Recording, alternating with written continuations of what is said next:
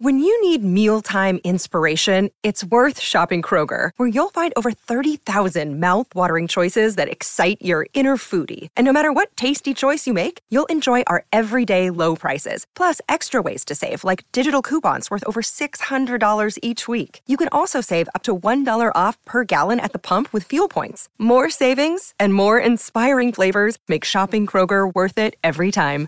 Kroger, fresh for everyone. Fuel restrictions apply.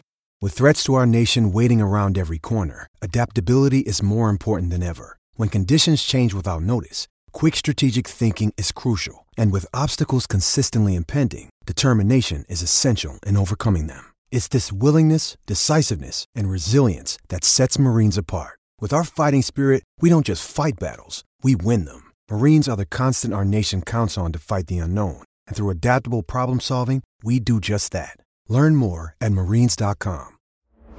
G'day, I'm Mitchell Johnson, and for 10 years I bowled fast for Australia. Knocks him over with pace. What a start for the Aussies. For 10 years I had batters shaking in their boots, but I did so without always feeling comfortable in my own shoes. Bryer's going to have to go. Mitchell Johnson's on fire. For the outside world, I came across as a fire breathing dragon with ball in hand. On the inside, I was battling my own demons without always getting to talk about it. But now I'm retired. My left arm can't do the talking for me, so I've decided to open up and talk for real. So let's do this. In comes Mitchell Johnson now. This is the Mitchell Johnson Cricket Show.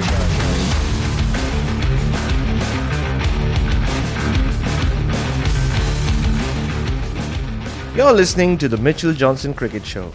I'm Bharat Sundaresan and I'm here as always with my co-host, my friend, my brother, Mitchell Johnson. Uh, and this week, we're throwing the keys of the show to you guys. Yes, it is another episode of Ask Mitch Anything, and thank you as always for all the wonderful questions you do send our way. Uh, honestly, that makes our show so much more fun at times. Uh, you guys think of things that we would never even imagine, and uh, that's the beauty of this. Uh, and this week we're going to tackle um, some interesting topics. We're going the whole hog from pizza toppings, our favorite pizza toppings for Mitch, to uh, bowling actions, and uh, whoa, you'll love this one.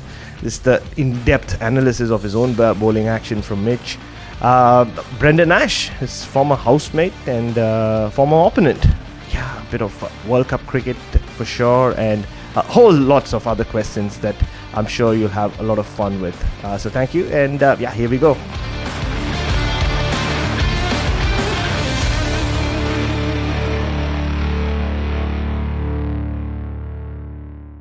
Very straightforward question. A yes or no question. Paulie wants to know pineapple on pizza, yes or no?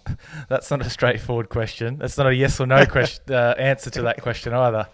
Um, I think growing up as a kid, I'd, I'd probably would say uh, ham pineapple was the go. I think that was um, in many households was probably the go. Uh, I I was very much. I think I used to eat it. Sometimes pick it off. Just depended what mood I was in. Like these days, I, I probably wouldn't go for it.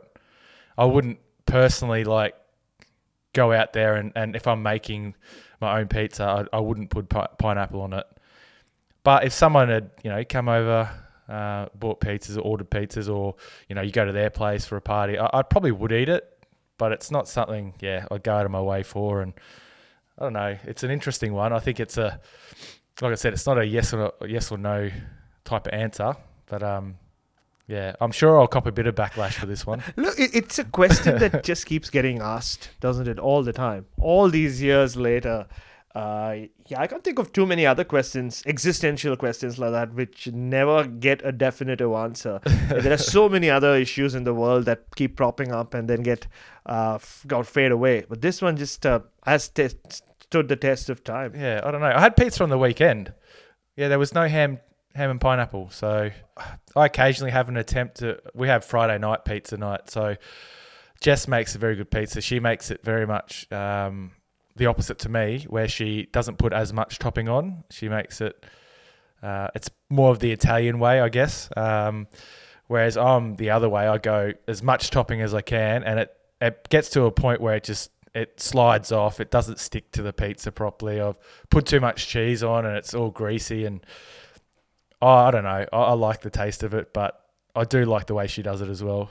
Oh, before we move on, uh, a question from Bharat, your co-host, on pizzas. Anchovies, like where do you sit with anchovies on your pizza? I don't mind it. Seriously, Okay. mate. Come on, This I don't mind be. the This is the nah. That's your first warning. All right, fine.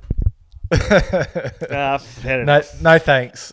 That's all I'll say. I'll be polite. No thanks. Uh, So the next one comes from uh, Peter English, of course, very respected uh, cricket journalist and writer and academician, and uh, and I'm sure you've had a lot to do with Peter English. And he has a very interesting question, and I had no idea about this. He wants us to actually, and we will do it because it's Peter English asking us to do it, do a full episode on you and your old housemate Brendan Nash. Uh, you went from housemates to playing against each other in what 2009, I'm going to say, when he was playing for for the West Indies. But I had no idea that you guys were housemates at one point. Yeah, yeah, we're housemates. Um, actually, it was. I think I was the first to move in, and then uh, Nathan Rimmington actually moved in as well. So, um, but yeah, Brendan took me under his wing, I guess, and um, I was living under the house um, in Brisbane and at his house that he bought, and um, yeah, we had a we had a great time. Um, but yeah, I reckon that's a, that'd be a great episode to do uh, because yeah, we played against each other in the West Indies, and he was actually, I think it was Adelaide Oval, where he was close to getting 100, and I got him out, and his um, his sister was watching in the crowd, and she was upset but also happy because she, you know, was she I guess loved me like a like her own brother, and um, but yeah, she was a bit like angry at first, but then like also happy that you know I did well, and but yeah, now he is an absolute ripper, and and I think it'd be a really good, um, really good story. Maybe we can get him on as well and have a chat. Yeah, he's he's he's he's always been one of those guys that would do anything for you.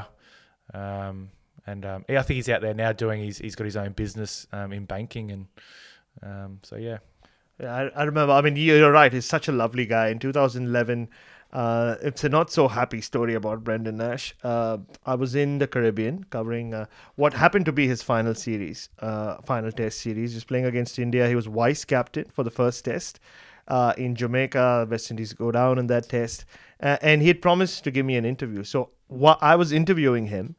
And then su- suddenly the coaching staff came. I think Phil, oh, this Gibson was coach. And they said that no, we need a meeting now, team meeting. He goes, he says, no, don't go. I'm so sorry. Uh, I apologize, but I need to go. But don't go anywhere. I'll come back. So bef- in that time, I order myself a coffee, and he comes back, and he doesn't tell me anything. We continue on with the with the with the interview.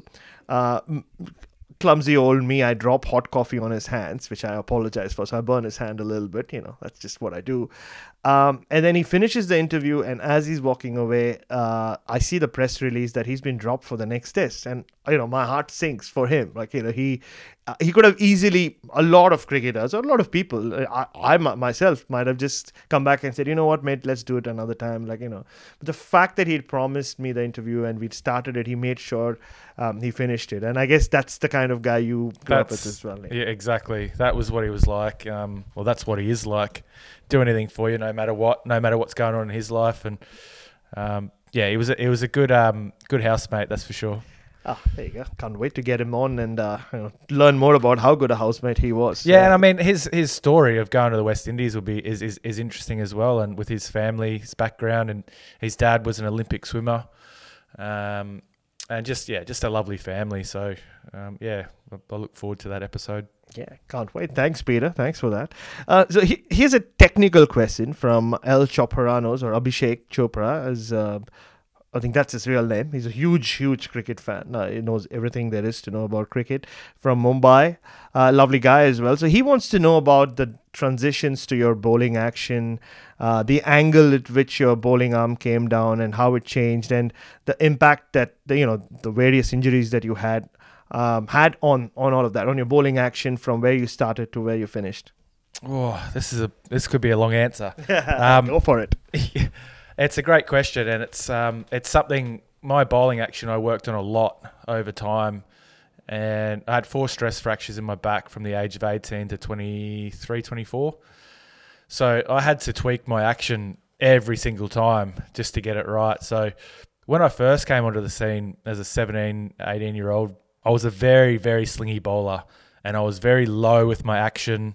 Um, my front arm used to pull straight out. So I was counter rotating a lot. So I'd twist a lot with my spine. So that's why I had stress, stress fractures. Just wasn't strong enough to hold my body up. And I was really fresh to cricket as well. So I had no idea about technique. It was just, I was so raw when I first started. And then as time sort of went on and I worked on, I've tweaked my action, trying to get over my front leg. So I had to pull down with my front arm into my hip, put, get over my front leg, try and get nice and high. Um, so I did a lot of work basically walking in with my action and walking through doing that with my action like over and over and over again. Then I'd build back to doing it off of uh, just jogging in and doing it. So I worked through my action for a lot of years, and that was with Troy Cooley and Dennis Lillee, um, and, and, and partly to do with Queensland as well when I was there and, and the and the academy. So that process went on for a number of years, and, and probably even into the first part of my career where I was working on my action while I was playing in games, which was not the thing to do because um, the whole purpose of when you're out in the game is to get wickets. It's not to get your action right. So I had that mentality because I'd been working on it for so long, come back from injury, had to change it. So yeah, the progression of that was it becomes so robotic as well, where it didn't feel like me. Um, so I was quite tall with my action as well. So my bowling arm did actually get quite high, and that's why I used to I used to swing the ball quite consistently when I was younger um, through that first period of my Queensland days. I've seen like footage of my old action and I sort of cringe a little bit because it was so robotic and, and didn't feel like me. But then I look at it and go, well, at least I swung the ball. Like that was actually pretty good. But I was actually bowling slower as well. So I was bowling probably 135 to 138 maybe 140, but that was too slow for me. I wanted to be a fast bowler who, you know, ripped in and was aggressive and if I swung the ball, I swung the ball. But so yeah, the progression of it took years, and then when I had my two, uh, my injury in 2011, that's when I had a bit more of a focus again on my technique because I hadn't really done it my way, and I wanted to do it a specific way. So I guess the without getting too technical, um, I had to work on a few things: strength, the mental side, just making sure I was in the right mental space. But where my action finished up, I wasn't the I wasn't up high and I wasn't like really low. It was in between, but I was con- then consistent with where I was releasing the ball. That's the big thing. And when I was going through my real bad times through like a 09 sort of 11, the consistency of my arm path was changing slightly. Like it wasn't, it was probably only that much at times, but that makes a big difference at the other end because if you're releasing it that much off, it's going to go down leg side or it's going to go wide of off stump. You're going to bowl wide. So that's that's where my issues came from because um, I just wasn't consistent with with that bowling arm, and that had to do also with my front arm. So not being pulling down into my hip and then getting over my front leg. So I hope this is not getting too confusing, but um, yeah, basically I got to a point in that 2011 um, year where I worked on my action and, and I just wanted to bowl fast and uh, and I just backed my ability and backed and had that belief in, in what I was trying to do. So that's when I really didn't have a focus. After I got it right where I wanted to be, I didn't have a focus on my action anymore, and I just went out there and bowled. So about about the release uh, or where where your uh, bowling arm is. Um, so how do you get in Like, how how do you reach a point where you're in complete control, or or are you as a fast bowler never in complete control of that? You want your action. No, I think you are in control of it. You just want a repeatable action. I mean, mine probably wasn't repeatable at times because I was trying too many different things and, and going through different things mentally. So I was thinking about my action too much. If it didn't, there'd be days where I'd go through where I'd be like, oh, I've got to pull my front arm down. I'm, I'm not doing it right. I'm pulling out a little bit. So then it's going to change the direction of the ball and I'm not going to be able to swing it. So, and my wrist won't be behind the ball. So I was thinking way too much about it when I was playing, and that was only because I'd done so much in training to get my action right. So then that's all I ever thought about. So yeah, um, Glenn McGrath used to talk about um, bowling a lot, and you'd always listen when he spoke. And we know what he was like. He was he was consistent. He put it on a dime, and you look at him and you just go, his action was so repeatable. He could just do it day in day out. He's changed a little bit as he got sort of uh, the back end of his career. He started to jump in a little bit more. He had a little bit of a jump when he started, but then the jump became bigger as it, and that's just a. I think that's just something that happens as you get to the back end of your career. You sort of, it's not a lazy thing, or maybe it is in some ways, but you tend to um, I don't know. I did it as well, to be honest. I started to do a couple of things that, um, like I think it was my back leg was starting to drag through a lot more. Mine used to drag at the start, but it started to make like big like marks in the ground, and you could clearly see that I was dragging my, my foot like a lot. So maybe I did become a bit lazy, but yeah, the back end of your career, you tend to um, just let those things slide a little bit because you know you know you're coming to an end. You know if you ch- start changing things at the end, you I don't know. Uh, yeah, I, maybe it is just um, that laziness um, at the back end, but everything's still coming out the same. Um, but you just don't don't work on things as much as you used to. So yeah, uh, in the end, it's about being re- having a repeatable action. Jimmy Anderson's a perfect example again. Um, I guess you know Pat Cummins has probably become that guy that's it's very repeatable for him. Um, Starc is very similar to me. Like we gone through a lot. I don't know if it's a left armor thing um, or not. I don't know because we're a bit maybe a bit more wild. Uh, but yeah, he he changed his action, changed his run up at one point of time when he was struggling a bit. Um, and it's good that you can do that when you're, in your career. You can um, get a chance if you get a chance to work on it because yeah, we're not all all the same as bowlers. We're we're all um, you know unique in our own ways and um, yeah, I, I, just think, um, yeah, if you can be repeatable, perfect. Um, run up is actually another thing. Having a, a good run up, I think that's where your action starts. That's that's really important. And if you haven't got a good solid run up, like it's the right pace for you as a bowler. Some people like to run in really quick, like Brett Lee. He used to run in fast. Um, he could hit the crease and get over that front leg. Whereas I was a slower run up. Um, and I was probably a little bit more up and down with my run up, not forward as much. Um, so yeah, if you can get your run up speed and everything right, um, that helps when you hit the crease and you've got the right amount of speed and power and, and things like that. So um, it, it is very technical. Um, there's so much to talk about when it comes to bowling technique, and I I did a lot of bowling technique in my career, so uh, I could sit here listening to you talk about bowling technique all day long, and I'm sure Abhishek can, and I'm, I'm sure a lot of people listening to this can as well, because it's it like we said in one of our earlier episodes, it's such an unnatural thing to put your body through, and you know to do it for as long as you did, or Glenn McGrath, or um, you know so many great fast bowlers have done, uh, and, and, it's no, and, and even for outsiders like us, uh, when we see clips of, or when I see clips of a Glenn McGrath bowling in '94 to him bowling in say 2001, this often such a huge difference, right? And, and you spoke earlier about how uh,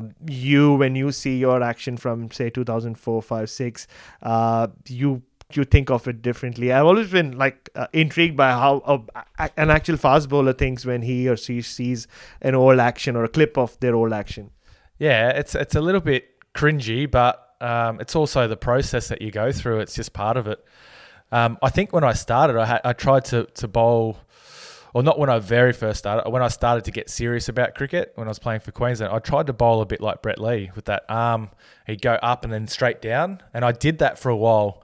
Um, but there was so many issues with that and it didn't really work for me. So um, it was no flow in that, that bowling arm. I'd lose like a lot of rhythm and then I'd have to try and force it so that's why I would tend to pull out early. I wouldn't pull into my hip. I'd pull out towards the side. So then I was twisting. Because you got to think, right? As a bowler, your your front arm. Because a lot of people talk about bowling and they go, "Oh, how do you bowl fast?" And and and you got to bowl with your bowling arm. I said, you're actually not bowling with your bowling arm at all. Like, yes, you got to get your wrist position right, but you look your front arm, your your back arm, your bowling arm will follow your front arm. So if I'm pulling down into my hip, my shoulders, it all goes in alignment. So if I pull out, so my shoulders go out, so then my arm has to follow that. So um, it's so it's so so many like technical aspects to it, and that front arm was so important. And if you got that wrong, then the rest of it was just gonna be mayhem, um, inconsistencies. Um, yeah, so that's why I, I look at bowling. Look at run up being very important, getting the right run up speed, but I think your pull down of your front arm is is really important because if you get that slightly wrong and you it, it takes your shoulders into a different place and then you lose that repeatable action. Oh, I, I'm, I'm, I'm sure, and like you speak to spinners as well, right? Uh, they, uh, I, I know my cousin Murali Kartik always talks about Daniel Vettori's action and how it, it's like a clock, right? What your right arm does, your left arm just follows. Like uh, if you're a left arm bowler, so um, there, I mean, there's so much about bowling technique that we can just break down, and there's so much to learn, and I'm sure you did as your career progressed. Yeah, I mean, I find it fascinating to be honest, and I and I was fortunate enough to to work with the best as well, um, in DK and, and Troy Cooley, and I mean, there's a couple of others along the along the way as well with certain aspects of the game, but um, well, techniques of the game. Um, I think Craig Craig McDermott was an example of um, he was very good with like the wrist, so like trying to get the wrist position right.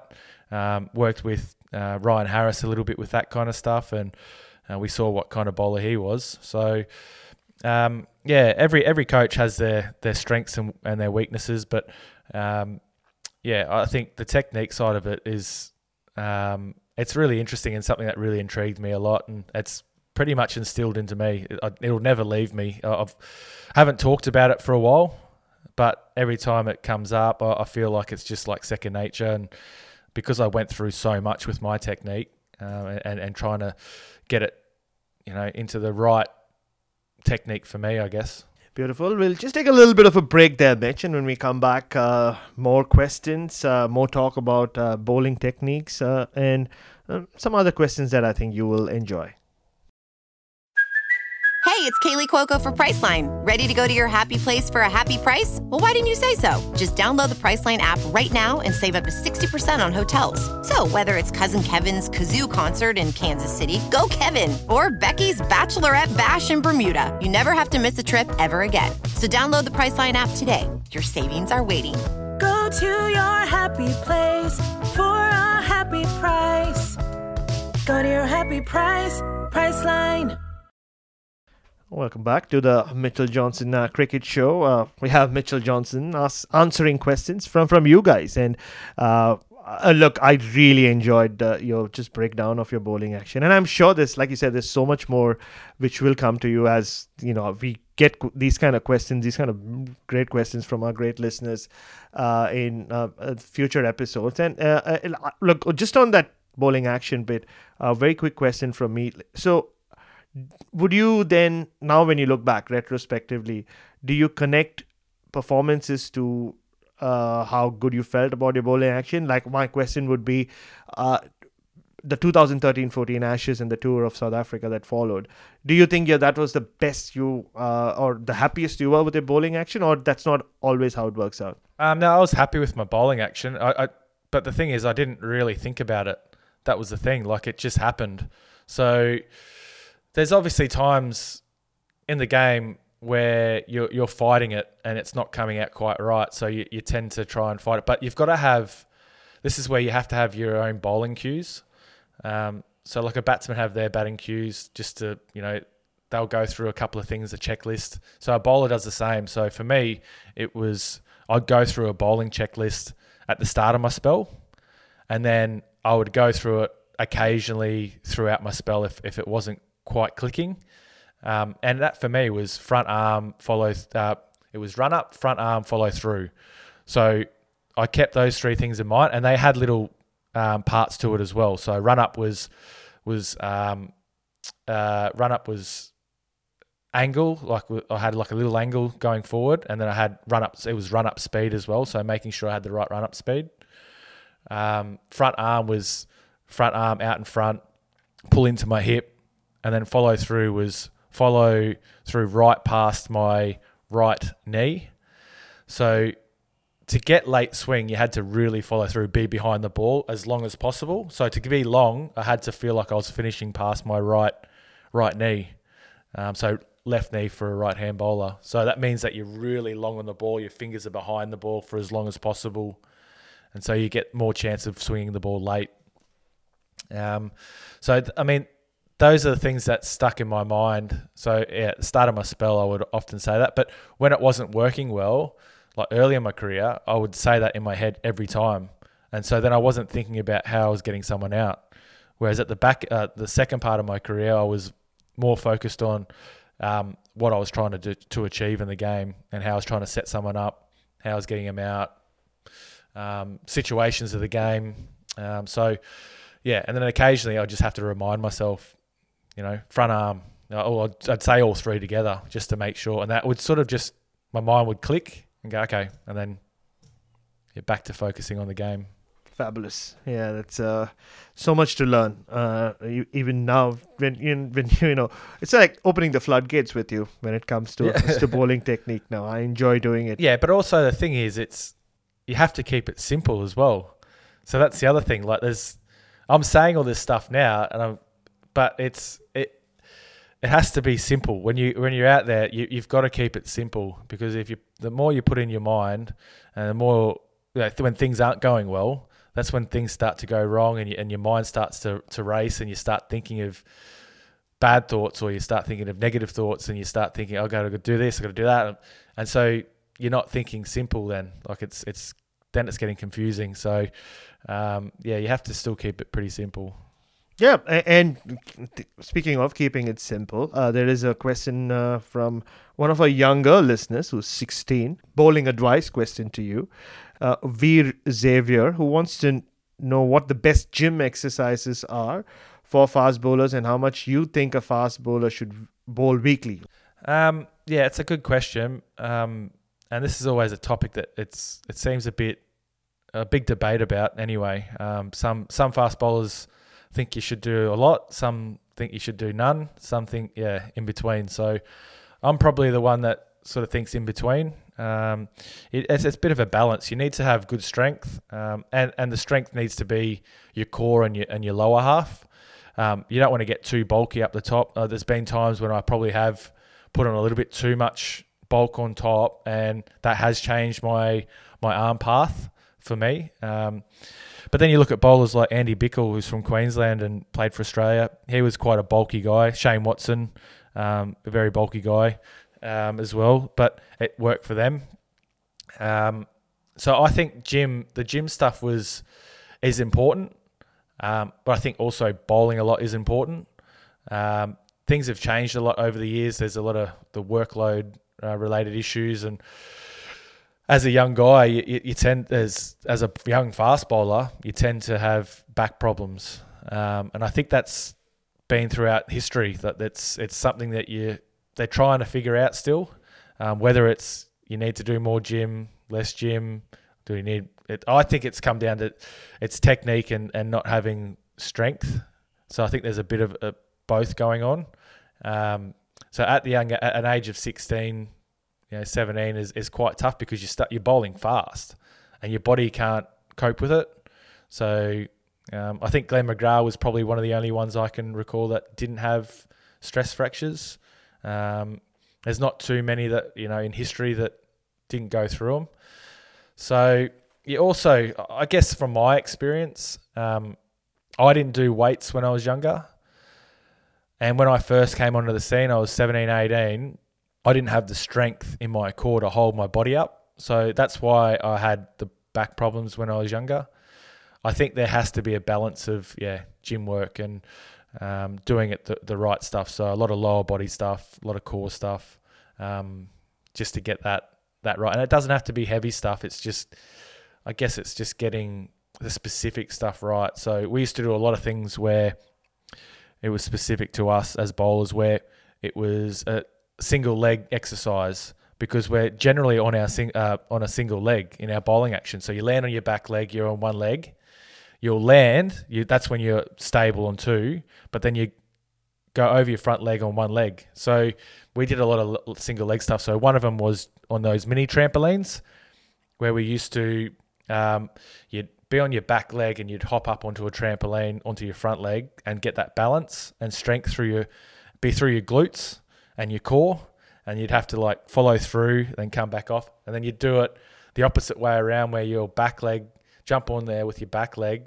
and do the same thing and then jump off the trampoline onto your front leg and land on your front leg balanced and in control and follow through. So um, there's lots of yeah lots of little stuff like that I think were, was really helpful.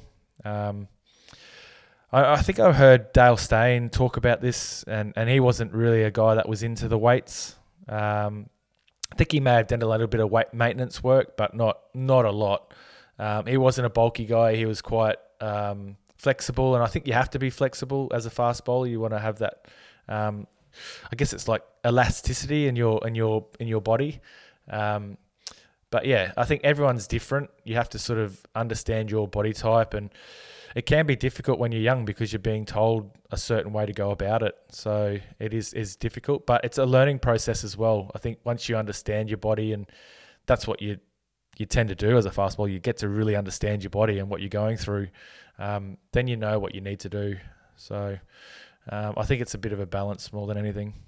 Uh, I mean, speaking of uh, not everyone's the same. Uh, you this question's from Acharya. It's about uh, your f- favorite opponents. I'll leave it at that. But his exact question is: Who did you enjoy beefing with the most? Virat Kohli, Kevin Pietersen, uh, Zaheer Khan, or anyone else? Yeah, the Zaheer Khan one. This clip I saw very recently. I'd forgotten about it, and then it came back. I think, like social media, something just popped back up. Was that me batting? I think so. Yeah, and I think uh, I remember. I remember that one. I remember that one. It was in Delhi.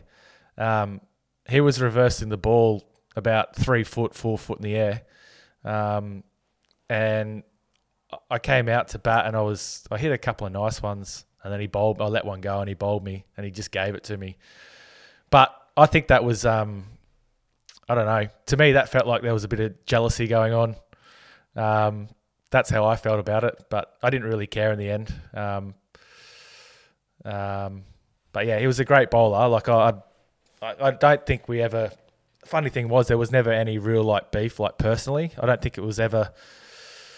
So I don't know. I don't know where that all came from. I think it was because I'd driven him down the ground and he wasn't happy about it. I, I sort of was a little bit cocky as well. I suppose when I when I when I drove him back down the ground, I was like you know confident and and then I let one go and you swings back a mile and it's like yeah, I probably deserve it, but um, yeah, beefing. I don't know.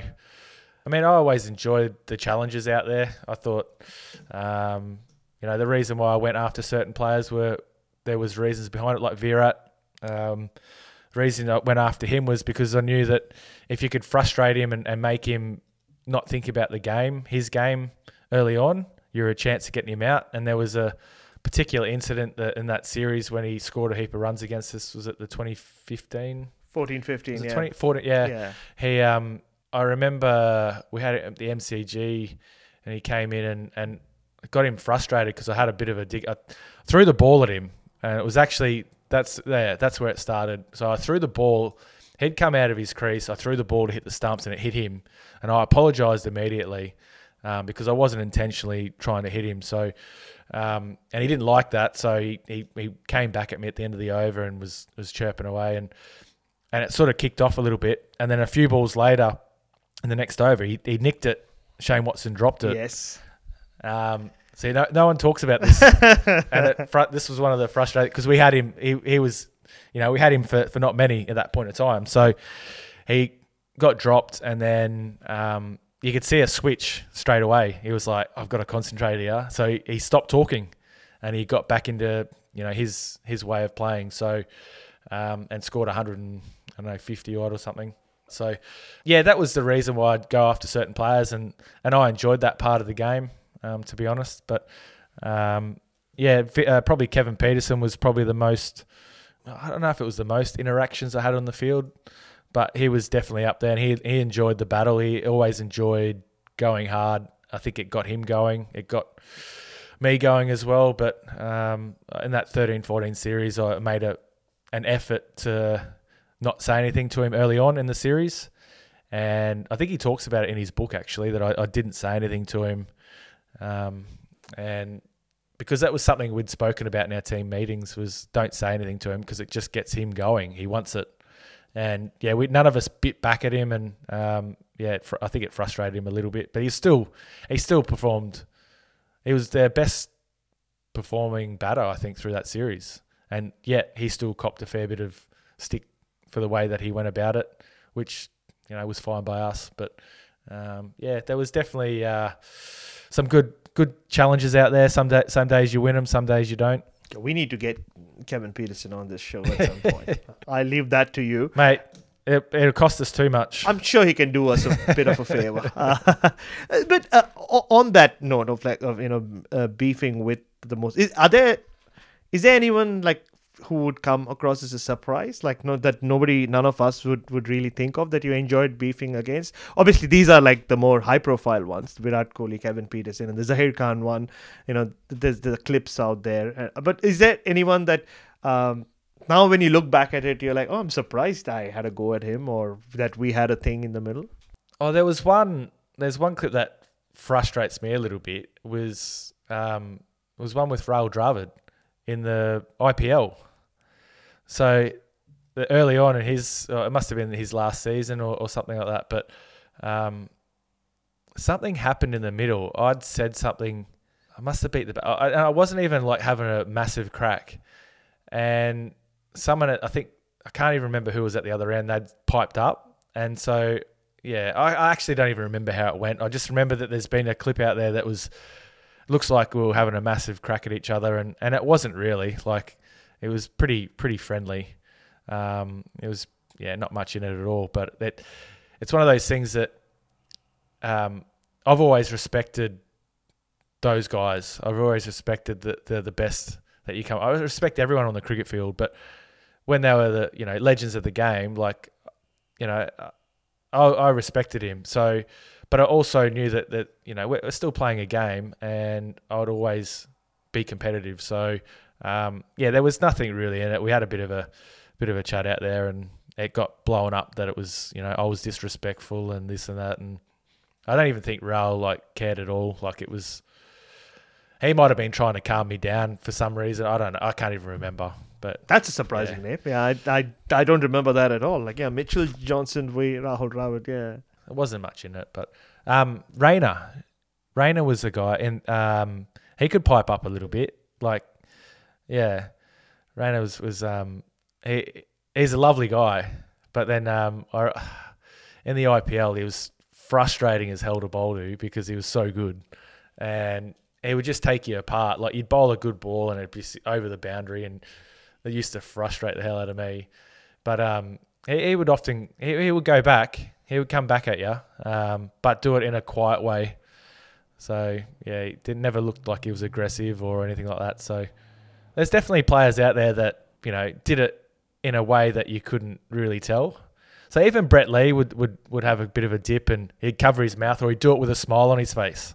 So that was his big one. He'd have a big smile on his face and it would just look like he was being friendly. But he's having a go at, you know, the batsman at the other end or, or whatever. did, did that make uh, like when you played with Brett Lee then? Like, so he was doing it with a smile. So I mean, there can't be two of you doing it with a smile. So you had to be the nasty one. I had to be the ang- I had to be the angry one, yeah, the nasty one. yeah, I took took one for the team. You were the evil, evil, evil one, or the bad cop. All of those things put together. Well, let's finish uh, sh- this show. This Ask Mitch Anything. And, and look, there are so many questions that uh, we will get to. So please keep sending your questions in. Uh, just hit us up. Uh, don't forget to add a ha- hashtag Ask Mitch at the end of your question so that it's easier for us to collect it. Uh, and we'll give you our socials as we always do at the end of the show. Uh, but this comes from um, uh, uh, one of our listeners in Pakistan, uh, Ahmed Afzal, a lovely young guy. I met him when I was in uh, Karachi last year. His question is about the World Cup, but not so much the cricketing side of it. He wants to know about what it's generally like shooting commercials and uh, Uh, there was that one, and, and it's funny he should bring this up. Uh, you know, they just released the 2023 World Cup uh, anthem or song recently, so that uh, sent me down a rabbit hole. I started listening to the ones going back to 1992.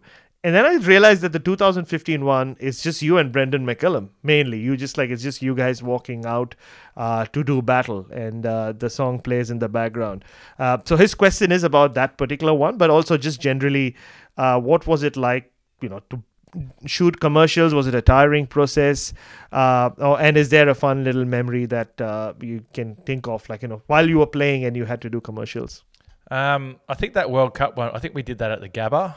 I think, and it was, well, it wasn't much to it.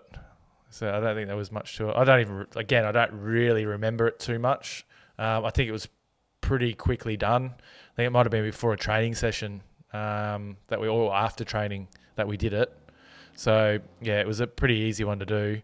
Um, the interesting ones are were always the IPL, the commercials we did there. Yeah. They're the they're the interesting ones. Although we did some interesting ones with Australia when I first started. We'd you know do certain ads that um, you're eating food and and shoving it in your face like for a thousandth time, where you get really sick of putting it in your mouth. Like True. I think it was KFC or something like that. One of the ones we did early on.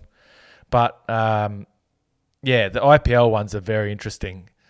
So I don't think our English is is is very good over there. Um, it's we're hard. It's hard to understand us. We speak maybe a little bit too fast, and so when we're doing these ads, we're we're trying to do it, I guess, in an Indian English accent. Yeah.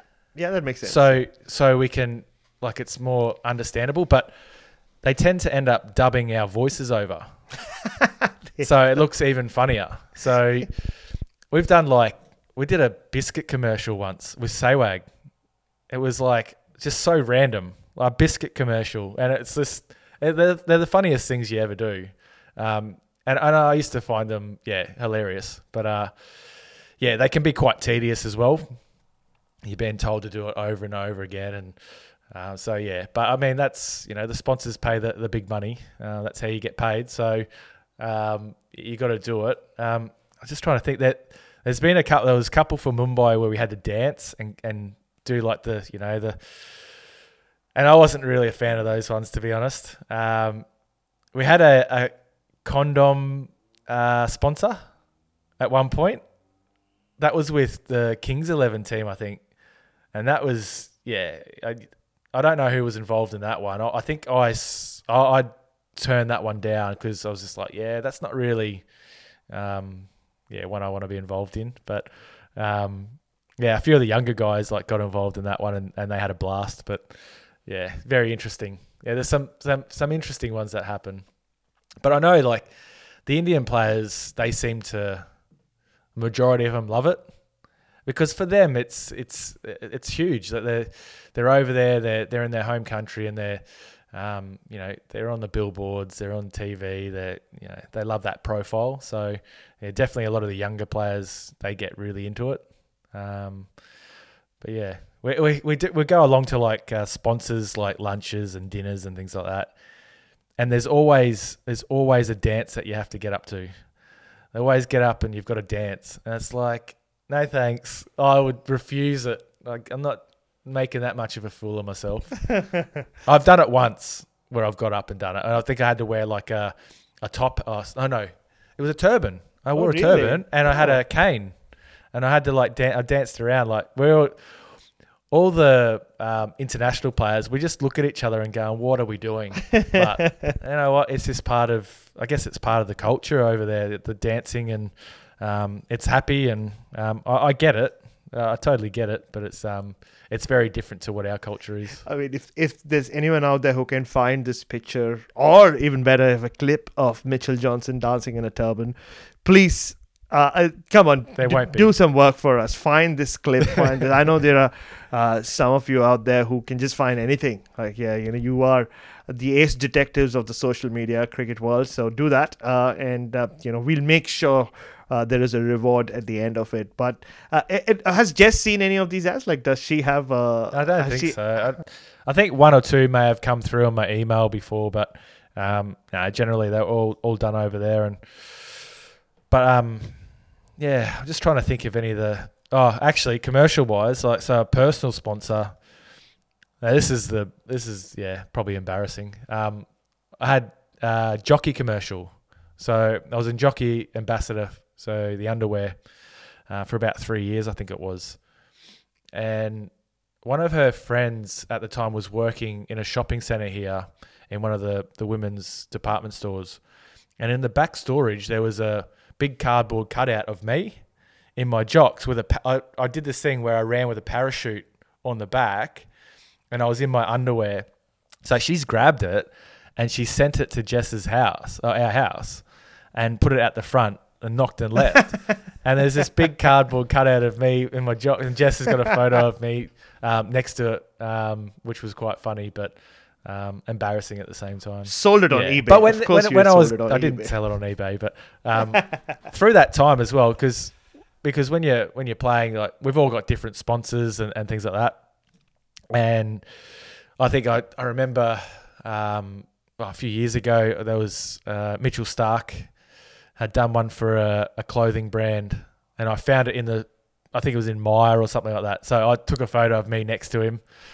And there's been photos of me in the past when I was doing the jockey stuff. There's one when I'm laying down, I've got this pose, and it's like, yeah. So you have a bit of fun with it um, between your mates and that. But um, yeah, they are embarrassing. I can't believe I'm talking about it now.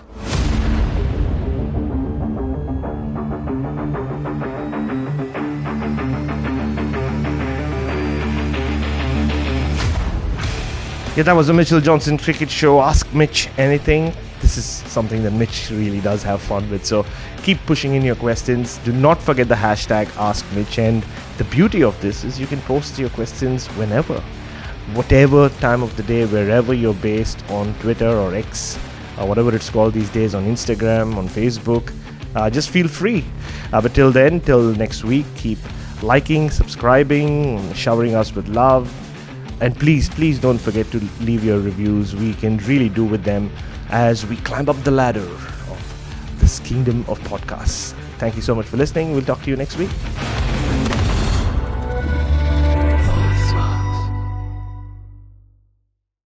Sports Social Podcast Network.